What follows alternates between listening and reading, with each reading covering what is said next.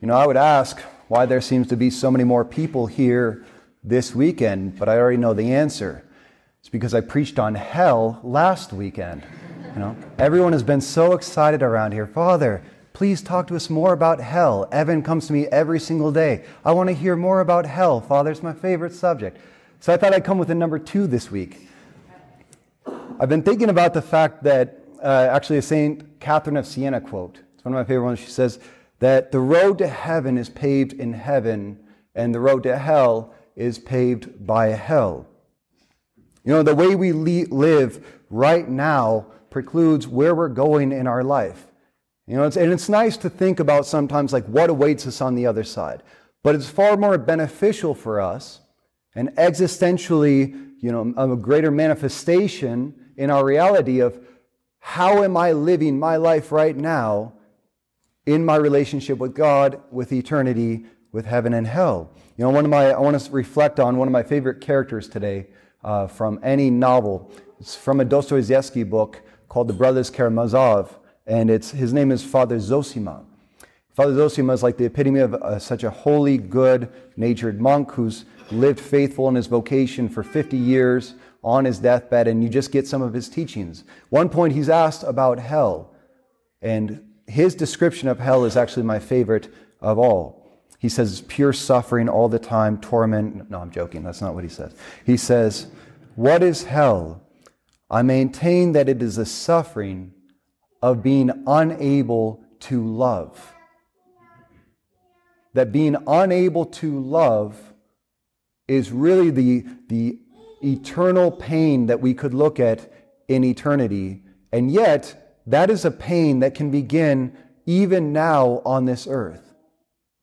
There is no greater suffering that we can experience even here in our life when we do not have a purpose or a person to give ourselves in love to.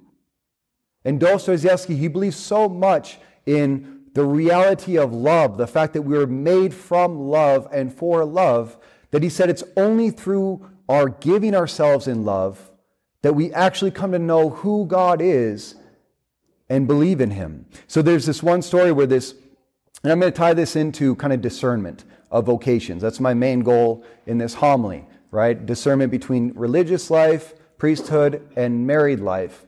And Dostoevsky brings out in this conversation with this monk, Father Zosima, the difference between active love and love in dreams. It's one of the most beneficial and beautiful ideas I, have really ever come across. And so basically, there's this woman who's, you know, in her 50s, comes to this monk, Father Zosima, and a lot of her loved ones have died, and she's losing faith in God.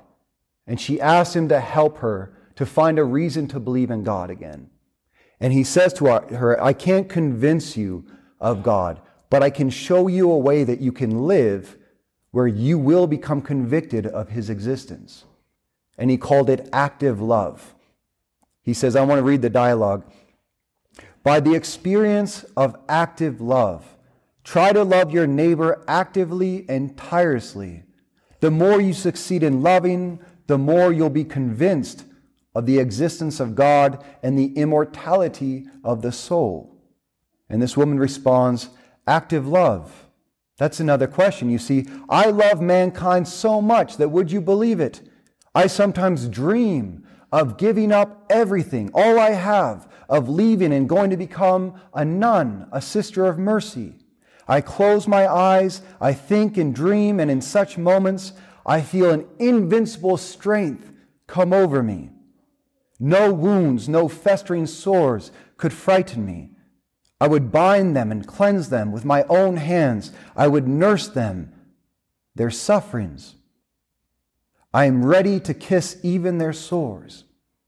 She goes, but then I think to myself, could I persist in this way of life for very long before I grow tiresome? And what if the very people that I give myself to, what if they aren't grateful for what I give? And what if nobody sees the sacrifice that I am making? Would I still do it? And Father Zosima responds to her. He says, Active love is a harsh and fearful thing compared with love in dreams. Love in dreams thirst for immediate action, quickly performed, and with everybody watching us. Indeed, it will go as far as the as giving one's life, provided it does not take long, but is soon over, as on a stage. And everyone is looking on and praising you in your great sacrifice. Whereas active love is labor and perseverance. And for some people, perhaps a whole science. And I, I, think that active love actually is the science of the saints, uh, which, which really stands in contradiction with, with our society that is so in love with love in dreams and fame and being seen for doing great things. You know, active love is being faithful to your life in all of its mundaneness, just being faithful to our duties. It's trivial, it's unnoticed and so often unappreciated. You know, couples who are just about to get married, that's a beautiful thing. And that, that's what all the movies glorify the beginning.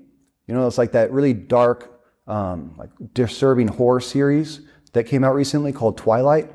Like that, that, that's what our society holds up as like the epitome of relationships. And yet it's the couples who've been married for 20, 30, 40, 50 years together. Sometimes no longer even feeling a spark, just doing their best to be faithful to one another and to raising their children, loving one another every day, forgiving one another in whatever pains, and carrying one another to the very end. That's active love. And no one's on the other side applauding that. And yet, that's the science of the saints. The same thing with priests and nuns who just live good, holy, hidden lives, giving the sacraments every single day, being faithful. One, one priest once said, when uh, we, we boasted about how many seminarians we were getting, he said, It's not about how many you ordain, it's about how many you bury. How many push through to the very end. Because we're all made to give a gift of our lives. And that's what discernment is all about. You know, it's like we said in that Vatican II docu, document man cannot fully find himself except through a sincere gift of himself. The only way we will find true love in this life and purpose is by knowing where we are called to give a gift. And that's what all of our energy actually is meant for. All that erotic energy within us is meant for a purpose. I'm going to say something a little scandalous right now and somewhat disturbing. But we all have a little bit of Nicholas Manessis in all of us. Right? These arcane, primordial, unruly, erotic desires welling up in our being. You know, sometimes I'll, I'll walk into the kitchen downstairs and, Kit, and Nicholas will just be in there, shirt off, and he'll just be shaking it out, you know, like he's on a dance floor, but there's no music going on and no one else is dancing. Like, Nicholas, what are you doing? He's like, just channeling the erotic desires, just getting ready. I'm like, all right, this guy's definitely called to be a priest. You know, he has all this energy and he's, he's looking for a place to give it. You know, and that's, that's what we're all meant for, though, is finding the place of our giftedness. Like, that's one of the truest things. All the missionary work in the history of the church, you know who it was done by? Celibates. The greatest missionary efforts, the reason America found Catholicism was because of celibate priests who used all that energy for the gift of spreading the gospel. That's the purpose. But that's a very hard and harsh reality. You know, I remember one of the biggest turning points in my vocation, the first years, I was, uh, you know, I had an idea about what seminary would be and what married life would be. And once I was in seminary, you get this divided heart of like, you know, it's easy to dream about seminary when you're in relationships. And it's easy to dream about relationships when you're in seminary. And at one point, I went into my spiritual director after like two years there. And I was still with this divided heart. Like, should I be here or should I be married? And my spiritual director just said something to me. He just said, if you really want to go, just go. Like, nothing's holding you here. Why not just go back Get your relationship, get your friends, get your home, get everything that you, you think you miss so much. And I walked out of his office And I just remember looking at this crucifix that was hanging on this wall, and all my brother seminarians were walking around me. And the realization just hit me so hard right there that it's not marriage I love, it's the idea of marriage that I love. It's a beautiful idea. But my reality, the reality I'm made for, is priesthood, is being with Jesus Christ. And if the only reason I wanted the idea of something else was for my own egotistical purposes, and yet the place of love, the place of gift, was right there in front of me in seminary. When I saw that, I never looked back. And now every time I come home after Mass and I found find like Marcus's egg cartons all over the cupboards, I found Michael's dishes everywhere in every condition except clean, and you know Jack being Jack, always Jack. And I think this is the harsh and dreadful reality of my life. and I love it. I wouldn't have it any other way. You know, and I, I have to say, like, the deepest conversions I've ever encountered over and over again have been to loving my reality as it is. And so often, when Christ comes with that authority that he's speaking about in the gospel to take out the demons from our lives, he's taking out all these false dreams that separate us from reality, from the place I'm called to be a gift. And when we encounter that, the authority of his voice inviting us into that, that gift of ourselves, into our vocation, we find the place of our sanctification and our holiness, which is right before us in the present moment. Not another time, not another place, not another relationship, here and now. That's the deepest conversions we can take. It's not on the other side of anything, it's right here. You know, I, I just heard about this study just recently. It was on college students. They took three different groups of, of students and they had them, they were trying to study what gives us the most positive feedback in our brains, like more, most happiness, basically, a fulfilling life. And they had this first group of students. Their job was for one month to do everything they could to make their own life better.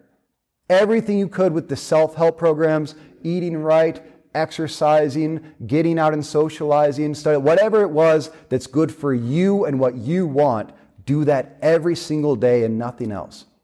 And then they had a second group, and they said, We want you to think about doing good things for other people. Just meditate on what those kind of things would be. Just fill your minds with it often, every day. What are the, the opportunities? How could I give myself? What are the great things I could do in life? Study them for a month. And the third group said, Well, with you, the only thing we want you to focus on this next month is everybody else around you. Every single day, your only priority is how can you help other people? Where can you serve? And your only goal is to not think about yourself. And who do you think was the happiest in the end of that month, of that study, of their studies that came back? Obviously, the people who did everything for themselves. It's guaranteed secret to like, no. It was, yes, the people who thought only about others. But what does that say about us as human beings?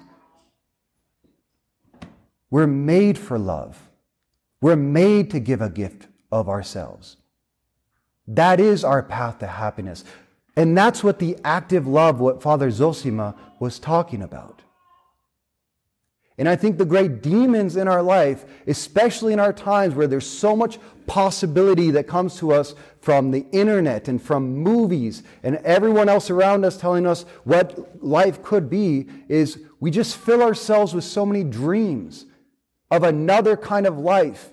And when we're discerning priesthood or religious life, all we think about is relationships. And then we're in relationships. And all we do is wonder about, well, what if I was a priest or what if I was a nun? Or I'm in this relationship, I wonder, oh, I could be so much better and holier and who I want to be if I was in another relationship. Those are demons. Those are spirits meant to disconnect us from ourselves and from the very people that God has put us before us to give ourselves in love. That's the active labor of love that turns us into saints, the life that is right before us here and now, not on the other side. And as Father Zosima said, that if you live this way, if you give yourself in love tirelessly, you will become convinced of the love of God. I can't prove it to you, but if you do this, from within, you will know that He exists and His love for you. And I can tell you, there has been nothing in my life that has revealed God more to me, more than books, more than my, even my own individual prayer time or spiritual direction. But it has been the moments that have come up in just being faithful to what God has asked me to do every day in the fearful, harsh reality of active love. And the greatest revelation I've had in all of that is that that is exactly how God loves us. God does not love you in dreams. God does not love you according to what he thinks you should be, or you could be if you just put more effort into it, or what you will be in the future, or because of the mistakes you made in the past. God only loves in reality, where we are right now in this present moment.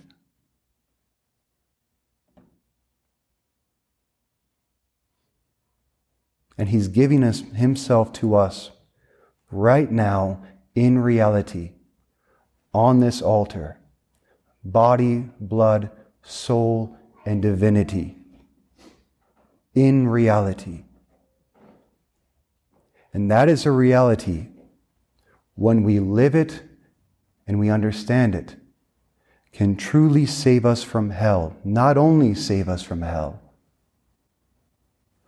but pave our entire path by heaven to heaven.